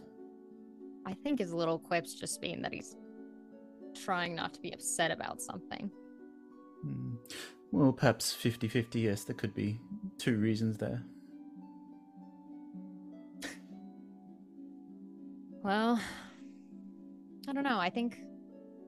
I will stick around. I think as uh, irritated as they make me sometimes, they are good people. And I'm so glad to hear that. I think that it gives me something to do. Here's to that. Anyway, um thank you for being my friend. And for all Thanks everything. Thanks for being mine and dragging me along. Anytime, my dear. Oh, when I was over at your house the other day, I, I tripped over your rug and I noticed some weird scratchings on the floor. No, that. What, what that was that? You know, the other night we'd been playing this game. You like draw things on the floor and you try to guess what they are. It was a terrible game. I hate it. I'm never playing it again. Oh, yes, we played a similar game back in yeah. Sackville, didn't we? Yes, yeah. yes, that makes perfect sense. Hey, so if you haven't ever tried orange juice, have you ever tried cranberry juice? Cranberry juice? No. What is this magical drink I hear? And I will start telling you all of the magical juices that you have been missing out on. Ah! And as That's, you guys... And scene. Yes, as you learn about juices and the magic that lies within them, Reginald, you gain a plus one to your insight. Ooh, I have insight. And we come back to the table where Kotatar sits strong next to Makiak. And Kotatar, what has this past month been for you and what has stood out? A struggle. Um, there is, however, at this point, a level of peace sort of written on his his face and in his eyes. And as like we sort of move back about a month, the eyes more gaunt, little bloodshot, much more burnt out, more uh, upsetty Betty Kotatar. As he sits in Makiak's study, Makiak sitting behind his uh, his desk, um, and we seem to sort of catch them in mid conversation. So I thought the most infuriating thing that's happened to me in the past several months would be defeating this Chaos Phoenix and not really getting anywhere closer to finalizing whatever this shit is with the Nightmare King. And then suddenly, Reginald walks out of the room, paladin of Makiak. I, I'm sorry if that upset you. I did take into consideration your feelings. But I think he needs me. I've learned to properly never second guess you. And I'm not in this situation.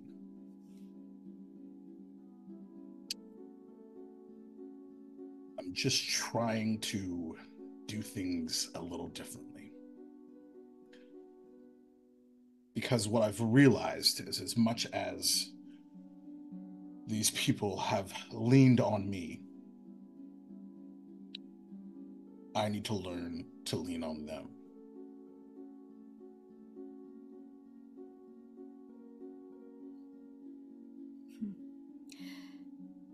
Do you not wish to see Reginald grow as a person?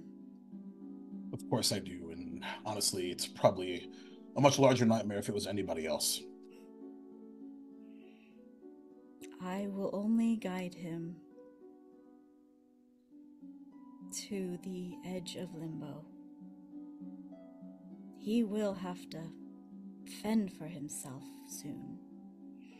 When you leave this place, he will have to learn on his own. I will be there as a guide for him when I can. But for you,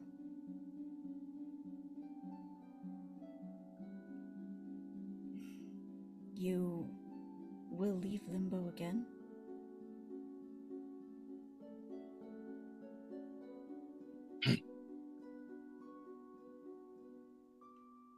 This threat is still out there.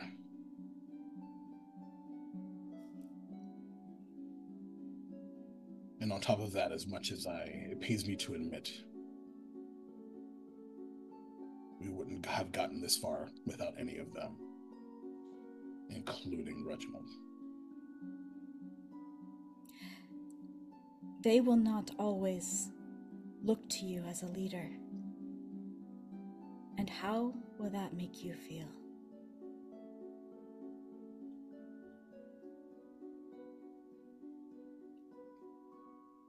It's like uh,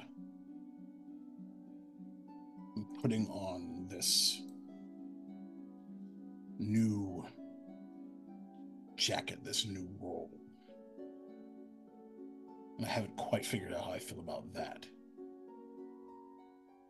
So I haven't even considered the opposite.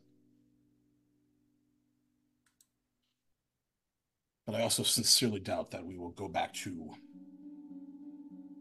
whatever came before. There's too much has happened. But I suppose there is a positive side to that. But I also think that I, as you know, trust is not something I give to many. And I've certainly only opened my heart to you. But though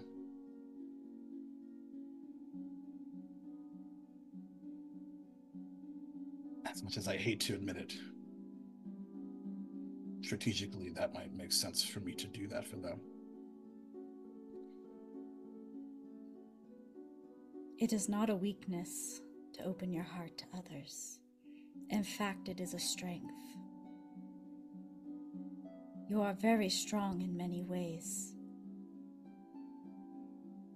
But sometimes I worry that you are holding back in fear of what it might mean to become vulnerable. I wish you were there. This fight. You know, I never doubted Menurag's existence, though many, or perhaps even some, do. The legends too powerful. The myths too unbelievable. but I do see. He says something very strange to me. Something of perhaps becoming, use the word sage. And I thought to myself, perhaps this path that I've chosen, though initially a thinking it a boon, perhaps is too narrow.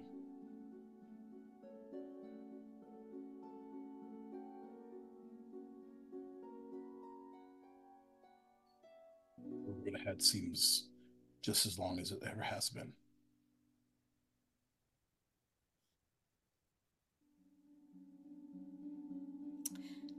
Does it frighten you to think that you could become sage-like? No.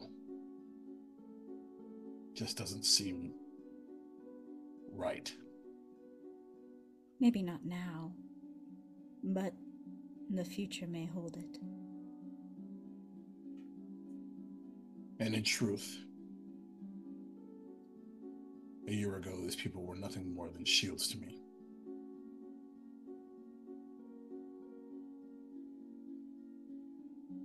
And now we're saving the world and sharing tea.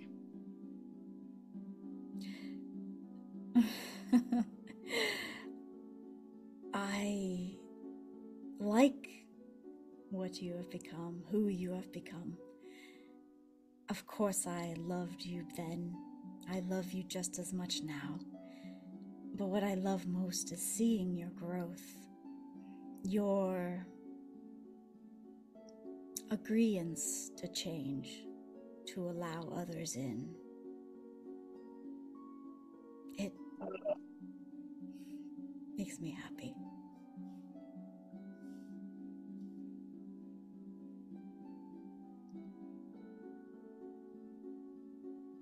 And like there's a, there's like that, like the grin of someone being like stabbed. Like it's just like, I'm happy to hear it. He sees it all over your face. Yeah, you can't keep anything from him. Yeah.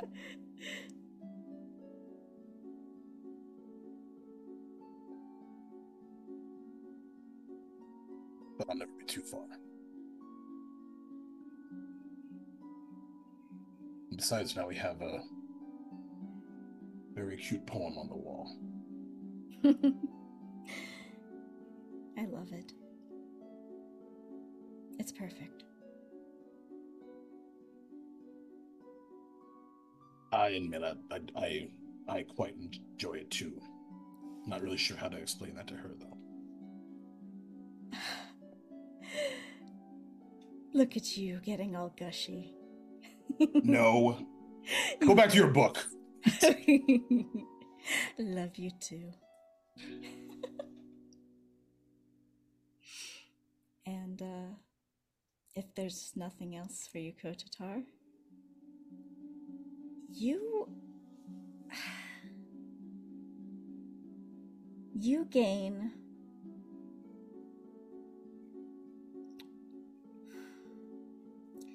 You gain a plus one also to your insight. As you have learned much about your companions. I think, and uh, we'll go ahead and put the hashtag Dani was right. Um, as much as I, Jacob thought, thought differently at the time. Um, I think he's also learned a lot about himself, too. Yeah, that's good. And back to the table once more. The last one filing in is little Nira. And as you see your friends gathered around a table, looking at you, we flash back to what this month has meant for you. Uh, for Nira, she spent a lot of this month um, writing just everything that's been going on and putting details in her book and drawing little pictures to go with it. Uh, she has also taken this time uh, to be a little nosy. Uh, she's been just kind of showing up to houses, and people aren't there, and oh look, the door's open. Oh look, there's a secret tunnel to your house you might not have known about. Um, she's a hundred percent stolen jewels off of Reginald's psychotic altar. Um, what a great way to describe that. Uh, she probably steals at least one a day. Um, just gonna, she hasn't noticed yet. Um, it's Reginald's though. She wasn't surprised by that. I think the only house she probably won't go into is Kotatar's. But that's mostly because of Makiak, and he's not involved in this. He's not part of the scheme. uh, so I don't, I, I don't know how how much everyone is okay with me having like rummaged their house. Which, if so, Silva, you know what I'm yeah. about to ask you. Nira Absolutely. has found it. Um, and I would, can I do a, an Arcana check or something? Yes, I would say so because she kind of she erases it like when she's done, but mm-hmm. chalk does leave an imprint. So um, I'd say you see, you see chalk, you see it's been smeared, you see there have been various shapes drawn on. For like it seems that a circle seems to be more popular, but you can tell that other types of things have been kind of like scrawled over it um, as well. Um, maybe some squares, triangles, uh, stars, things like that. Um, yeah, Hope, could I have her roll like a uh, Arcana check? And if it's very good, give her maybe something extra juicy. Oh, very good. Very good. Okay, cool. It was not very good. It was a, it's a nine. It's, it's oh, okay. No chicken parmesan. Uh, every time you try to get close to me, it's so I'm begging you to roll well. Right? Um, you play a song with sand, natural twenty. Investigate silver. Yeah, right. Yep, yep, yep, yep. He's my, she's my hero. I can't ever defeat her. I am your arch nemesis. I'll say that you uh, can tell that a lot of these symbols. It's it's like seeing a kid write, you know, the quick. Brown fox jumped over the lazy dog. There's like a lot of simplistic arcane symbols yeah. that beginners would use. Um, you're not entirely quite sure of the intention of what it's trying to do, uh, but you can tell that it is an attempt at magic, uh, specifically uh, written. Okay. Would be which would be in the realm of wizards typically. But you also see the That's books definitely... on the, the shelf, I think, too. Okay, uh, she'll make note of all the things she finds, um, but nothing will be disturbed. She'll put everything back. She doesn't actually take anything from Silva. Uh, I think the only person who gets things stolen, Reginald for sure loses loses jewels on that thing, uh, partly doing to help him. Um, everyone is missing one cup. It is now in Nira's home. It is your cup when you come to visit. Oh. Um, so anyone who has come to visit would have gotten your cup. Uh... And she, like I said, she's just writing and being nosy. She's also kind of giving, um, she is over at David's more, but it's visible. She hasn't been sneaking around David's because she is suspicious. There's always like a snack in the room when you kind of come up. There's always just like always, a little snack waiting for you. But it always gets eaten. I feel like it has little, little taste cards. I leave little notes about how th these hints and flavors work together. um, anything else, Nira? Uh, that's that's it. She, she does a lot of things with people, like the fighting and the, the stuff with David, but that, that's her background stuff is being sneaky. Nira, you may have grown more than most people here, as learning to fight, learning about Silva being sneaky and rummaging through people's houses and stealing little things. Um, I'm gonna say you're gonna get a plus one to your level sleight of hand. Yeah. Yay! Uh, one quick note on about the table that we're all sitting at. Mm-hmm. It is an automagical Lazy Susan. So as he like pours out the carafe like into these cups, uh, you see him like whisper a word in Gith, and it just over to um, whoever he essentially said, because he's essentially saying your name in Gith. Aww. And pouring your tea, and it is automatically popping over to whoever he says. So, as this month has gone by, you guys have had inklings of talking about what to do next, but you guys did take the time to not think about it. You know, you oh, live l- a little. Unless you're Kotatar. Yeah, unless you're... Or David. Or David's David. David's been journaling. And it finally has come to the moment that you guys decided it's time. We've had our our healing, our we know that there's things to be done and we need to face it. So you guys all around this table with Makiak as well, what would you like to do? Um, I'm going to approach Makiak and notice that he's... Get away from him! Notice that his, cu- his cup is empty. Nira mutters under her breath. His cup is empty, and I'm going, oh, oh, let me get that for you, master. And he quickly rushes out to get some orange juice. And Makia's just like, how many times do I have to tell you? Not your master. Sorry, master. Sorry, sorry. And then he goes out. Yeah. I'm going to lean over to Silva and San, whoever's next to me, like, this, this is weird, right? I've, I've told him that. I pull out but a handful of like, Silva? I show Silva and I put put it away. You said you did what?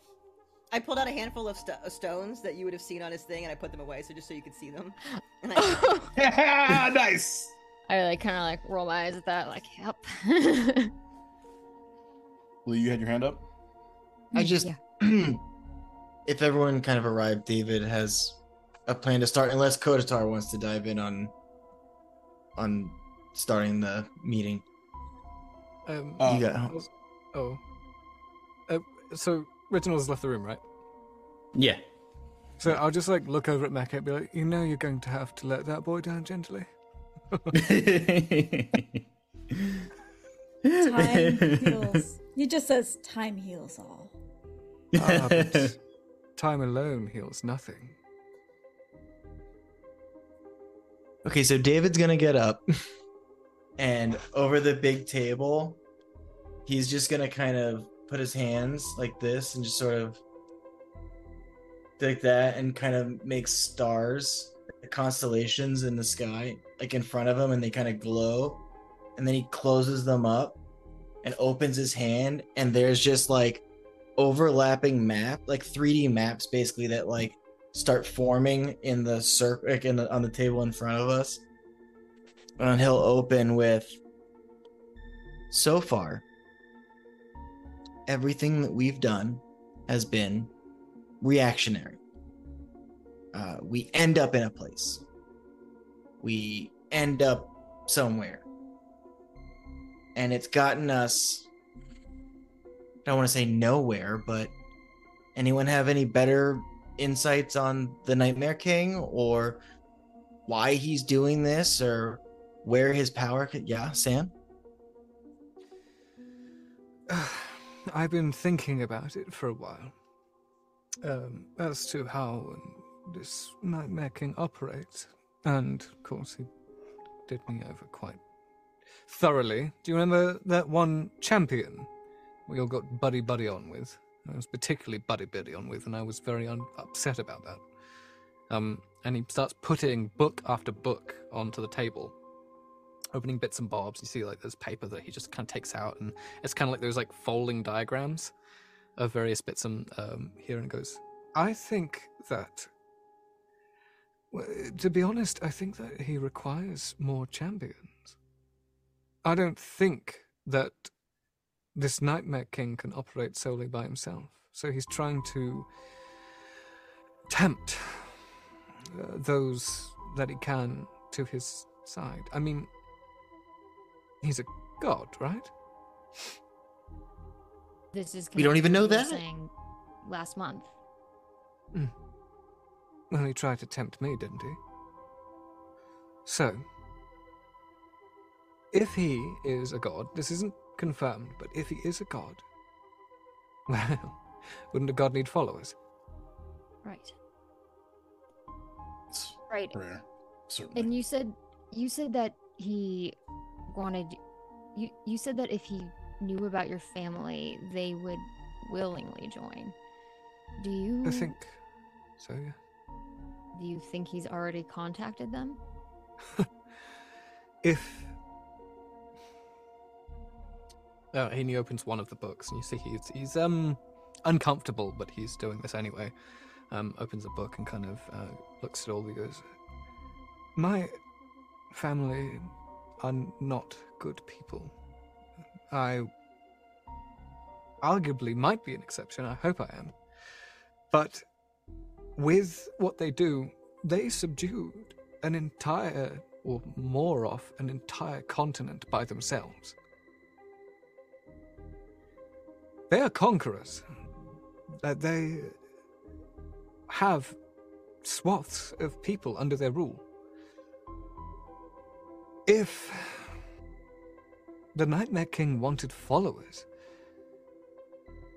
I think that would be a, a, an amazing place to start. If I were the Nightmare King, I would go for corrupt, evil, despicable individuals, easily um, manipulated with power, to follow, to create a bargain with or something.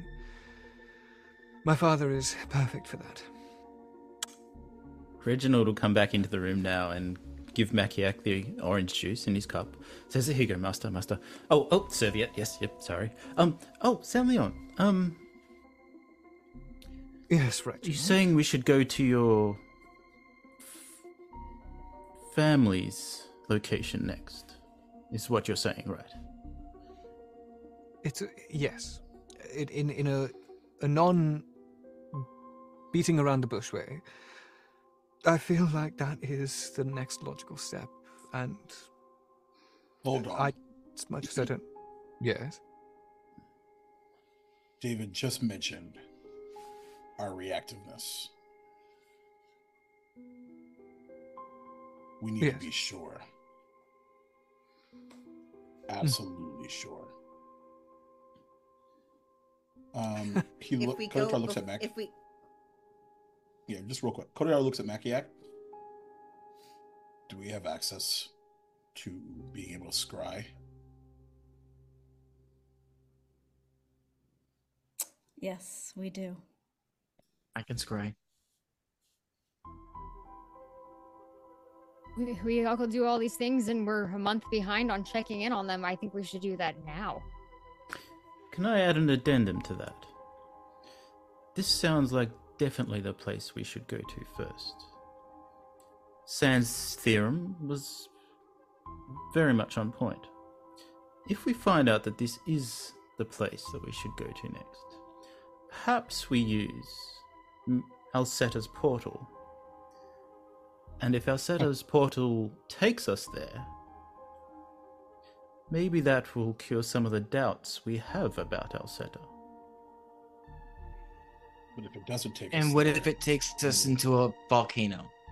We don't know... If it takes us somewhere, we wait a day and we use it again. We can use it once a day, I'm, right? I'm just so tired of being on my back foot every time. I'm sorry, uh, Nira. No, no, go ahead and finish. You were, you were saying something. I'm just tired of being on my back foot, of arriving somewhere. I got Reginald's brother killed because we went into a portal and I thought we were going to land on solid ground. And then we could show him what we do. We ended up in the elsewhere. Totally unprepared. You know, sure, it resulted in this here now, but I want, if we use Alseta's portal again, I would like to have the Anarchs look at the lighthouse so that we can, maybe we can control where it goes. We need to be in charge of what we do. Yes, I agree I'm with that. I'm tired of showing up. If the portal takes us right. somewhere else, we do need our own method of traveling. If we end up in the wrong place, you're right. A- April, I... go ahead. Sorry, we've been interrupting April. Yeah. Can't we just get there from here? Like, th- th- we don't need a secret magical god portal. We could just go there from here. Right. Like, we could just go, like, we're going to go there, and there's going to be a portal here that would take us there. We don't have to hop in some mystery portal. I- I- there just, were just some case. magical circles there, yes. But that was four hundred years ago. I don't know if they're still active. I okay, we go there, then what? Well, we need to scry first. We I want, think you're we right. We can still use the portal immediately to go right. somewhere where Alseta wants. Yes. But if if we if we don't want to be reactionary, shouldn't we go to a place before it's so bad that we have to go there to save it immediately? It's proactive. Yeah, that word. Mm. Certainly. Right, and and magic's kind of having a moment right now, anyways, from as far as we can tell, with everything that happened in Limbo. So, I mean, there's no guarantee that it could ever work right with whatever's happening with her. And her Bef- gifts. So certainly. Before we do leave yeah. Limbo, David did bring up my brother, and I would like to close out that chapter. But let us let us keep continuing. What do you mean, close it out? Yeah, it's been over a month. Have you just been waiting? I've been sidetracked. I mean, one may even say I've forgotten about him, but I think that's just me putting my guilt in a little box, that I need to face what I did and bury him properly, even if he doesn't deserve it, for me to do the right thing. You should. But let us decide on our course of action first. To be fair, though, and I mean this with absolutely no malice, that doesn't require all of us. I didn't expect you. I didn't expect anyone to join me. Like, you could go do that, and we could prepare to go somewhere else, and that way we don't have to do much stuff. I'm, I'm quite uh, happy to face that journey by myself. I will go with you, Master. You will go with me. Makiak, yes, I will go with you. Um, you could where? Just call him Anarch if you don't want to call him by his name. Anarch is good. Master Anarch, yes, I've got it. I think that I think that's too informal. You should be calling him Master Makiak of whatever realm he is the master of. The full formal title. Makiak. Anarch Supreme. Makiak. Yes, of course. Lord, Lord Master Makiak, Anarch Supreme of the, of, of the Limbo. Taco Bell. Yes. Savior, Savior of the Halflings. So on. Yeah. Yes, yes, yes. As soon as we, uh, Rachel's gonna embroider that on a pillow. Yep. Makiak looks at you all and just says, "Well, San'laeon's family aside, where do you want to go? If you could go anywhere." A library. The library. I, I mean, the thing is, we talk about... San, you bring up a really good point, that your family would be perfect for the Nightmare King to coerce. How do you know they already weren't? He got to power and he got to where he was somehow, from some means, and he couldn't have done it alone, I don't think. So if we just go into a den of vampires, we have so little information going in. I think we need to research. I think we could find what is, what, is there any history of this Nightmare King? Are they really a Nightmare King, or is that a guise they wear? Every time we've done something that makes us feel like we're getting closer, it feels like we're farther away. And I just, I fear going right into a, a literal den of vampires right off the bat. Uh, Kotatar, what, what are your thoughts? Uh, question for the D M. Could I, um, considering some of that time, could I have done some research on that? Yes. While, during this month? Um, and see if, um, with the help of the Floating City and the Anarchs, um, dug anything up? Um, what exactly are you looking for? Um, any other stories about nightmares becoming real that we are not familiar with, um, that may have been written down here, um, and cross-reference that with what we've experienced in the Prime Material. Uh, give me a history check at advantage. So glad you said that, because I'm that's a straight roll for me. Did uh, I give him guidance? Okay.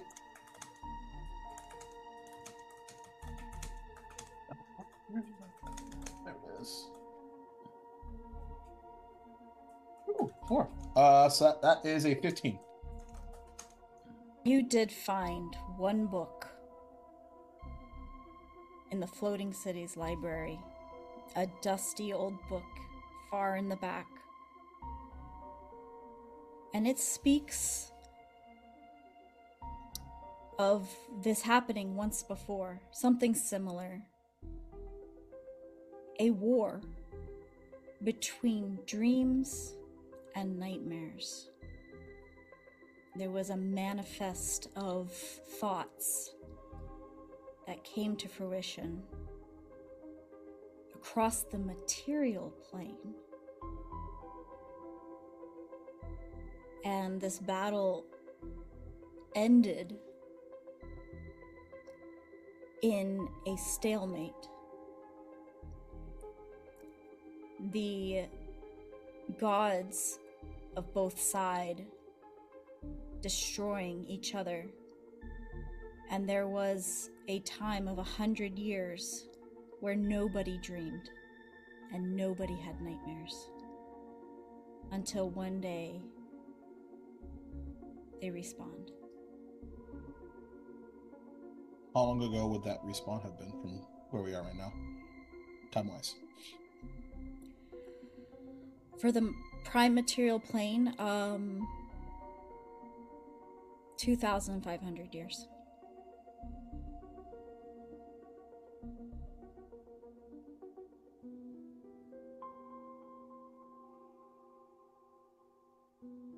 So, so I'll the, share that with the class. Cool, cool, cool. I was going to say, uh, clarification, the the war lasted one hundred years, or the people didn't have dreams for one hundred years? The people didn't have this. dreams for one hundred years. Yep. The battle lasted merely six months, okay. But it was a rampant. It, it had magic that no one could control. The, was the there power any... of dreams... and nightmares uh, has no bounds. So you say that it was fought on the Prime Plane, where there like armies for each side that were not just dreams? Like, is there anything about who followed, who took part in this war? Kotatar, give me a history check for that. If guidance. You're doing the reading. With guidance. Is it a straight roll this time? Oh, wait. Um. Yeah. Uh, can uh, I can I also be looking at the book, because I have good sure. good readings. Yeah, I read good. Sure. If he brought the book to you, then yeah, sure, absolutely. So. So um. Both of you give me a history check, myself. Straight roll. Uh, okay. Oh, uh, fifteen on the die. Can I have guidance or no? Yeah, you can have guidance. If you didn't, yeah, if you're not, you didn't guide me, so go for it.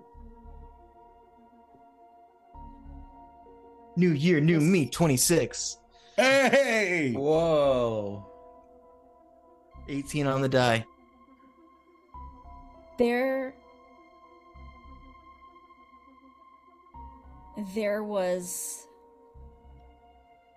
an elven king. Uh, a, a ruler of great armies who harvest gold, silver, and platinum, and their armor is is known across the world as the most powerful armor. That is what they're known for. They took up arms with the dreams. and the nightmares and listed beasts of the prime material. Any creature that could not speak was plagued with the nightmares until they joined. So it was Damn. it was beasts and nightmares versus an army, a large army of elven kind with the dreams.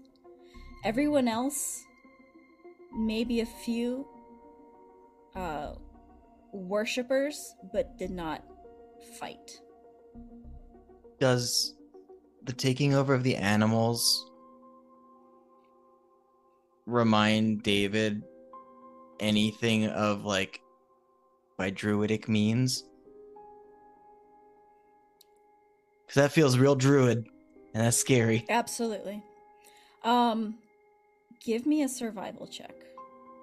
I have an extra plus one to that now. Yeah, you do. Oh, look at that. Mm, coming in handy.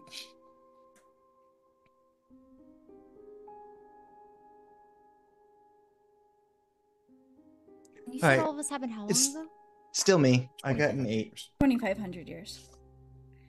Uh, an eight. Uh, you get the idea that there is something lingering in all the animals that are ancestors of the nightmares, uh, of those that fought with the nightmares. Uh, a lingering evil. A lingering pain. See, That's... David knew it. Animals suck. Right? Additional question, and then yes. I, I probably I won't have any others for now, at least. Um, where did this stalemate battle take place? On the edge of the Prime Material Plane and the Fey, the Feywild. Hmm. Hmm.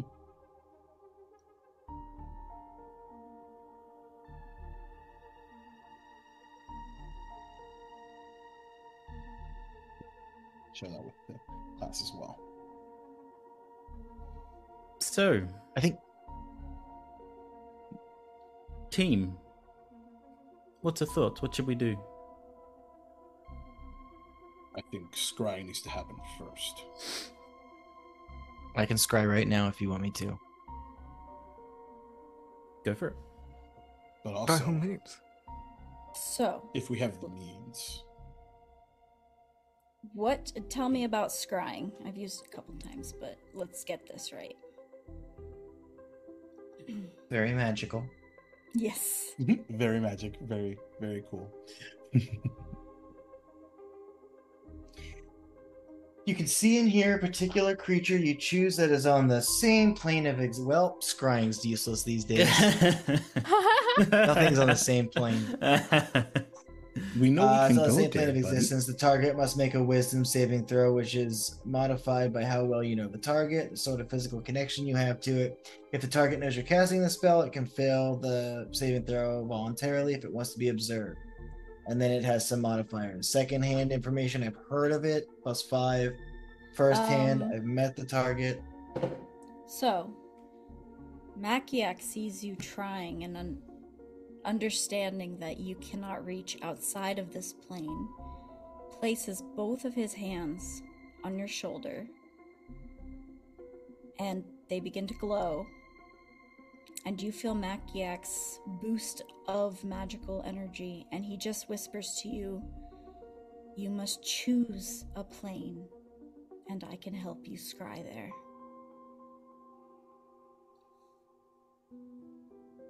Uh, and who am I trying to scry on again? Berto will look at uh, at San'laeon. Tell me about your paw. I would say that uh, well, his name is Thaddeus Hildebrand. Description. Well, he's um. I'm too far now.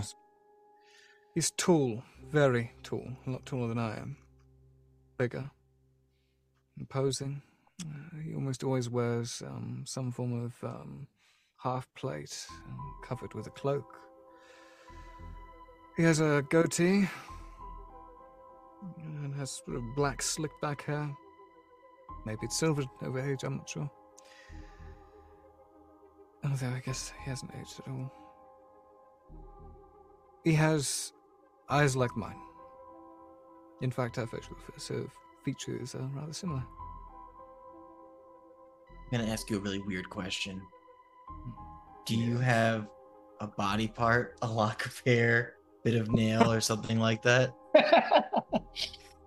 Well, I suppose... That... You... Or a piece of clothing, something that they've owned. It'll make it easier to find them. This belt that I'm wearing um, was from the castle. Take off your pants. I mean, give me the belt. Wow, wow, wow, wow, wow, wow, wow. My pants aren't going to slip down without the belt. It's just when I'm running I, around. I just need. Stuff. I need the item. Yes. All right. Uh, pull off this. It's rather worn leather. Um, it's like everything um, else on him is quite clean. Makiak actually looks at you and says, "I think it would be stronger if you give us a lock of your hair, San'laeon." Oh yeah, I guess that would work. It's sort uh, of yes. Genetic code. Blood of the relatives and so on, yes? Or just give me your blood. You are not the father. What do you want? Do you want blood or do you want hair? Just a lock of hair. No. Both.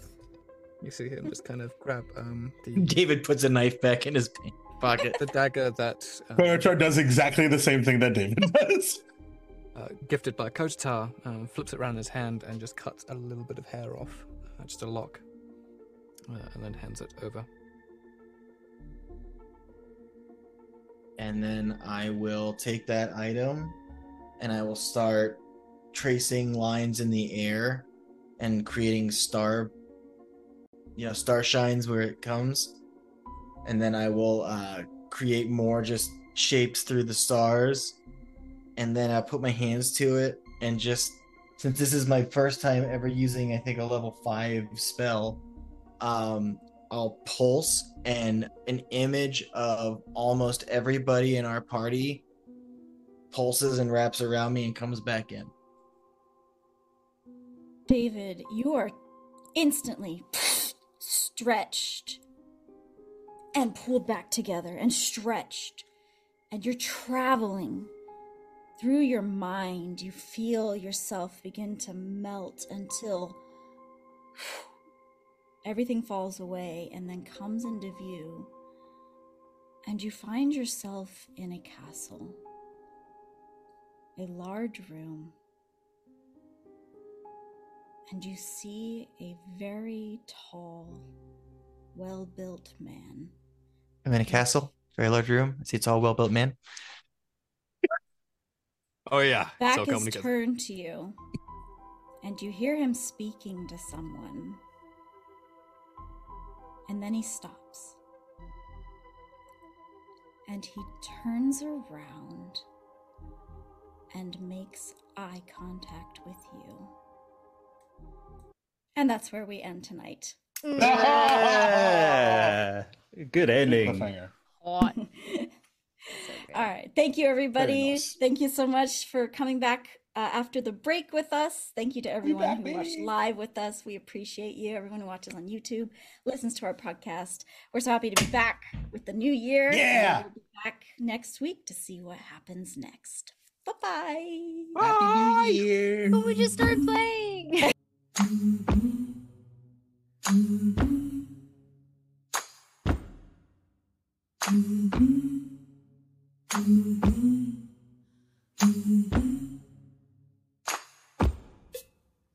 My friend, I see you've changed your face.